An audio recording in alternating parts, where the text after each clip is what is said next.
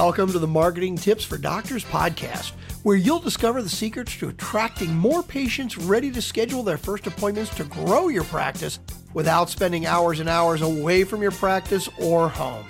Hear how to boost your online presence, develop a strong rapport with each one to increase patient compliance while adding value and growing revenue. Now, here's your host, Dr. Barbara Hales, America's leading medical strategist. Welcome to another episode of Marketing Tips for Doctors. I'm your host, Dr. Barbara Hales, and today we have with us Thomas Helfrich. He is a triple secret, but not anymore because you're getting to hear how he's an influencer, a marketing technology guru, a podcast host, and GTM mentor. Tell us a little bit more about you and welcome to the show, Thomas. Thank you for having me, Barbara. Yeah, so you know the double, maybe triple secret marketing ninja, whatever specialist, however you say it. I'm just trying to have fun with it because, as we'll discuss today, being different is better than being better. Either you be any company, doctor, anything, just being different so people remember you is why instantly relevant is relevant because that's how we approach marketing um, for any industry. So I really appreciate having me on, though. Thank you so much. You know what they say: if there are too many people in your box, what you have to do is step out of it and create your own. That's right. I don't even have a box. Just go to wherever you want. Just roam free and look at all the other people in boxes and be like, who wants to come out here in the freedom space? That's right. I didn't even know a box existed until someone told me there was one. I'm like, oh, to adhere to that idea. So I understand that you've changed your tagline. What do you call it now? So instantly relevant. And this is important for marketing. It is important to be different than better because better is not better. Different is better. But we asked all our customers, and it's lots of industries. So it's from agencies to even some even medical and doctors to startups, founders, or whatever, whatever it may be. The one key consistency we found was they actually said we care.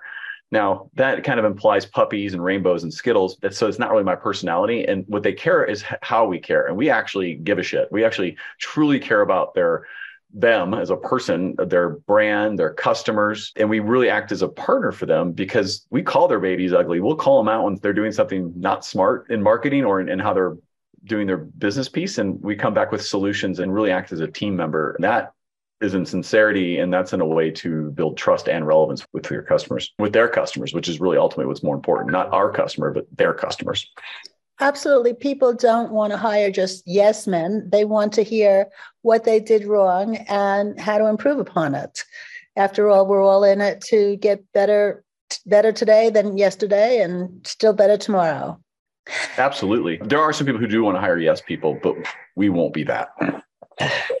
So I understand that you have a combination of human and AI to create effective and scalable content. Could you tell us about that?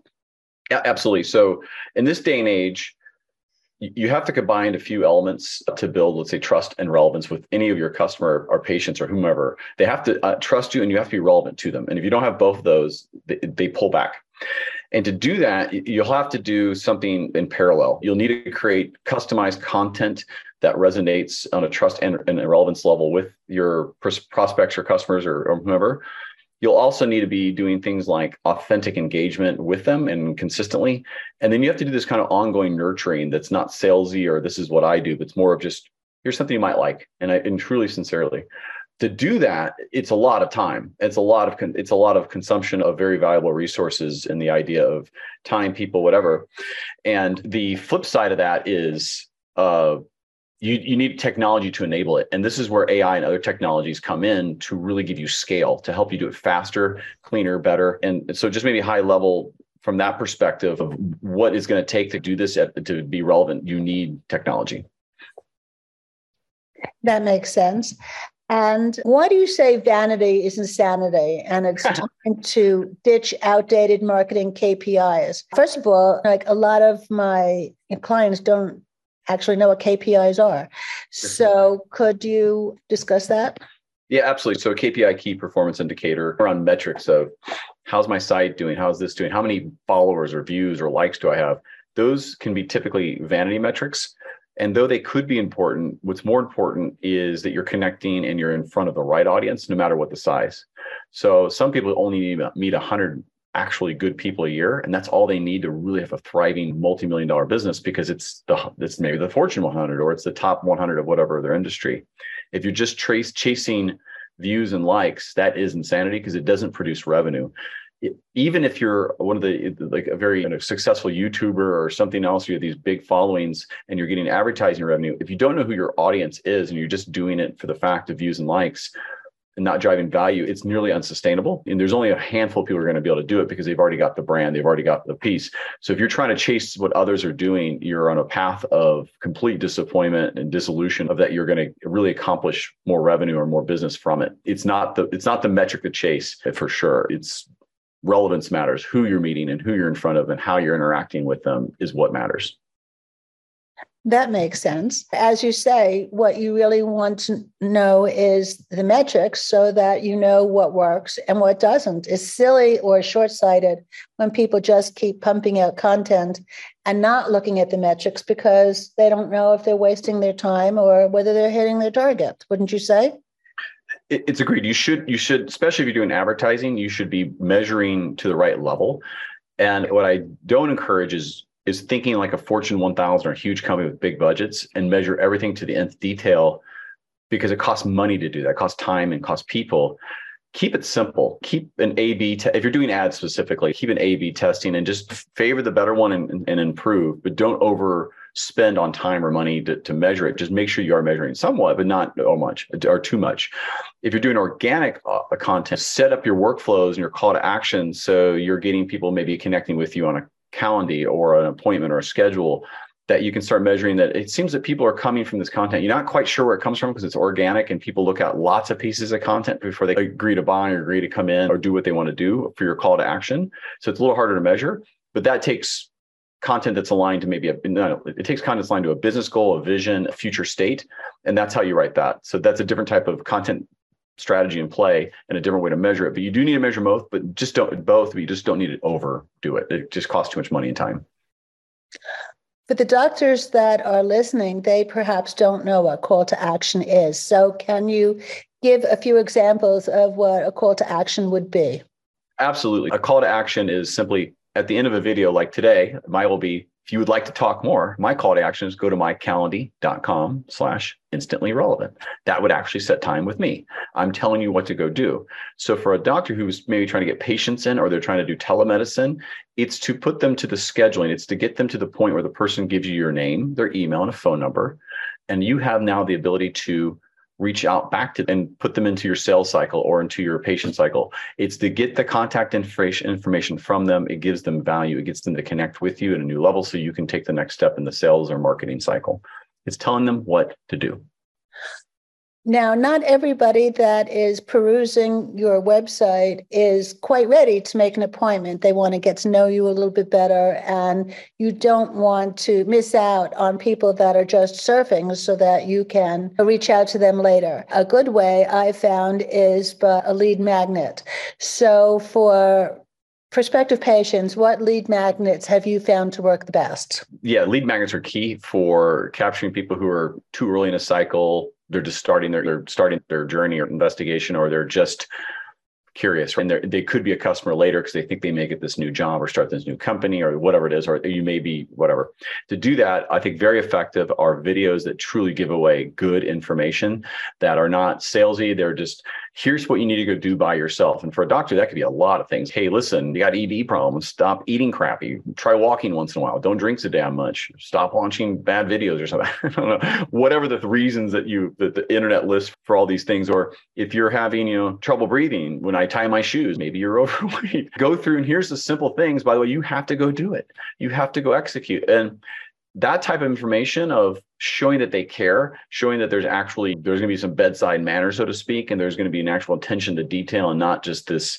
wellness farm that you know that here's your wellness visit thanks i'm not actually caring about any of your answers. And 15 minutes later the doctor's out the door and you're like that that was awful. Showing that you care in those videos people like oh cool i'm glad i listened to them.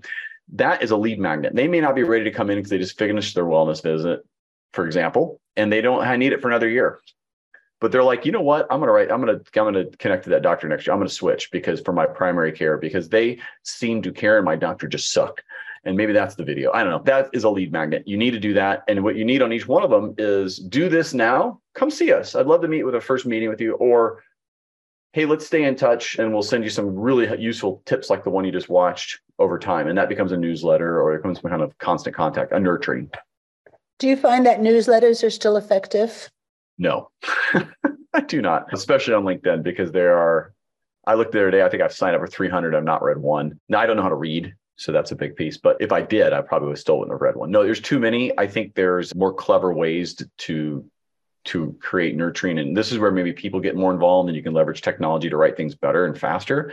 But really, a newsletter is probably a bad term anymore. I think maybe there's better ways or more creative ways to do that. I don't know the doctors, I don't think they have a lot of time to read newsletters. And so I'll assume that they don't. They're also, their patients probably don't either because there are people like me who and you who are overwhelmed with tons of information. So you have to be a little more creative with that. So maybe a video once a week that gets sent out or once a month, that might be more effective. I wouldn't call that a newsletter. Um, a small snippet of information, that's probably better. A text message, hey, here's a reminder, drink water today. I don't know. That would be more effective than just the boring old newsletter. So there's probably more creative, different ways to do that. I agree. Years ago, having newsletters w- was effective, but you know that is time is time has passed for most newsletters. And people do seeing videos. And it seems to me, with the popularity of TikTok, keeping the video under three minutes is really going to be received in the most wanted way. Yeah, absolutely. And having good information. It doesn't always have to be about jumping off the side of a pool and smashing your face in the side of it in a bikini. It doesn't have to be some this like over crazy content. It's just got to be adding value.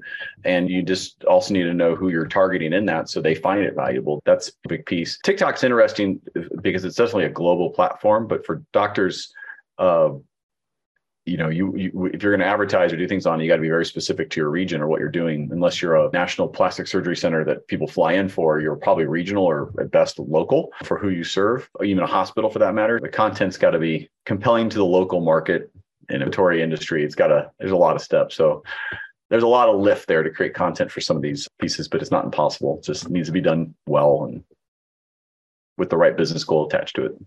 Oh, I agree completely. How would you find the content that engages most with the people that you're creating it for? Like, how do you know what people really want? I ask uh, customers' voice. I just, it's crazy, right? I just, we ask our current customers of what they want to learn about and read about.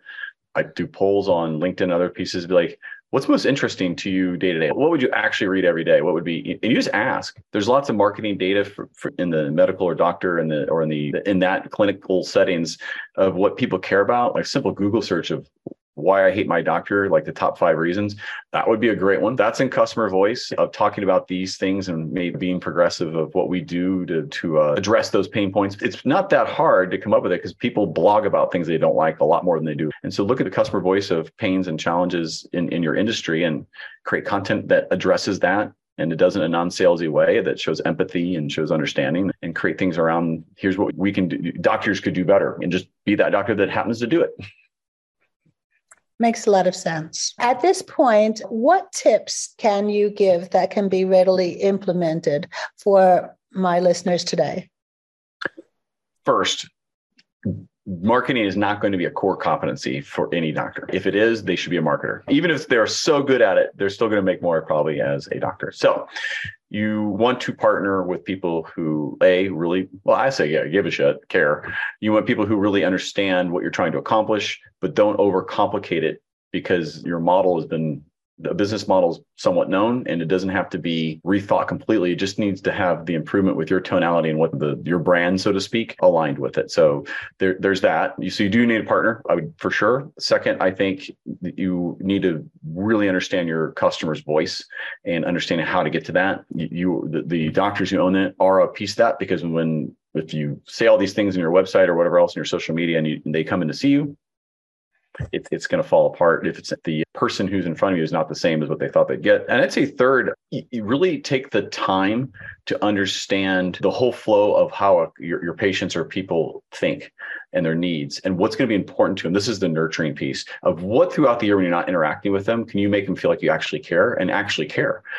That piece is the third part. It's, it's finding your customers, getting the brand right, getting them in the door, and then when they're there, making sure that what they saw is there. But last, the ongoing giving them information and things, so to speak, that they would care about. Short answer: first, just actually outsource what you're doing for marketing. Just let it go. Let a pro do it. Second, really get your brand aligned to the customer voice. And third, nurture your patients or your customers accordingly with something they care about that's not salesy. Very good. Now, I understand you also have a podcast. What is yours called? So it just launched. We have a podcast. Congratulations. I, I, have two. So one is the AI Nerd podcast. And so if you're an AI nerd or you have an AI company, that's who I talk to. But the other one is the instantly relevant startup stories, where we're interviewing founders and investors to help other founders get off the ground, be smarter, spend, don't make mistakes, learn, and learn from founders who are making it happen. That's wonderful. And it's on the usual places Spotify, Apple. It will be everywhere. So we have literally just launched that and I'm so excited. You'll find it through our instantlyrelevant.com slash podcast. That's where this will be kind of the hub for it. We have not picked though where we're going to host it yet, but it'll be on all the platforms. I'm trying to think where the main one will be. It's right now between Buzzsprout and Spotify. I'm not really sure which one I'm going to go with. Very exciting. Good luck with that. I appreciate it. Thank you. I hope to grow as big as your podcast. That would be a great goal. I would be fantastically happy. For our listeners, if they would like to touch bases with you, how do they reach you? I always say go right to my Calendly. So it's calendly.com slash instantly relevant. If that's too complicated, go to instantlyrelevant.com and say contact us. And if you're super lazy, you can go to irel.com and that will take you to instantly relevant. So any one of those will get you there to me. But I do meet with everybody one on one if they'd like to. As long as I have bandwidth, I find time to meet people. It's been a pleasure speaking with you today, Thomas. This has been another episode of Marketing Tips for Doctors with your host, Dr. Barbara Hales, and a great guest today, Thomas Helfrich. Thank, thanks again. Till next time. Thanks for listening to Marketing Tips for Doctors. If you like the podcast, please subscribe, rate, and review. Press the subscribe button so you never miss an episode and tell your friends about the show. Join us on marketingtipsfordoctors.com for replays and more resources to help grow your practice, strengthen your brand, and dominate your field. Remember, you are one tweet from greatness.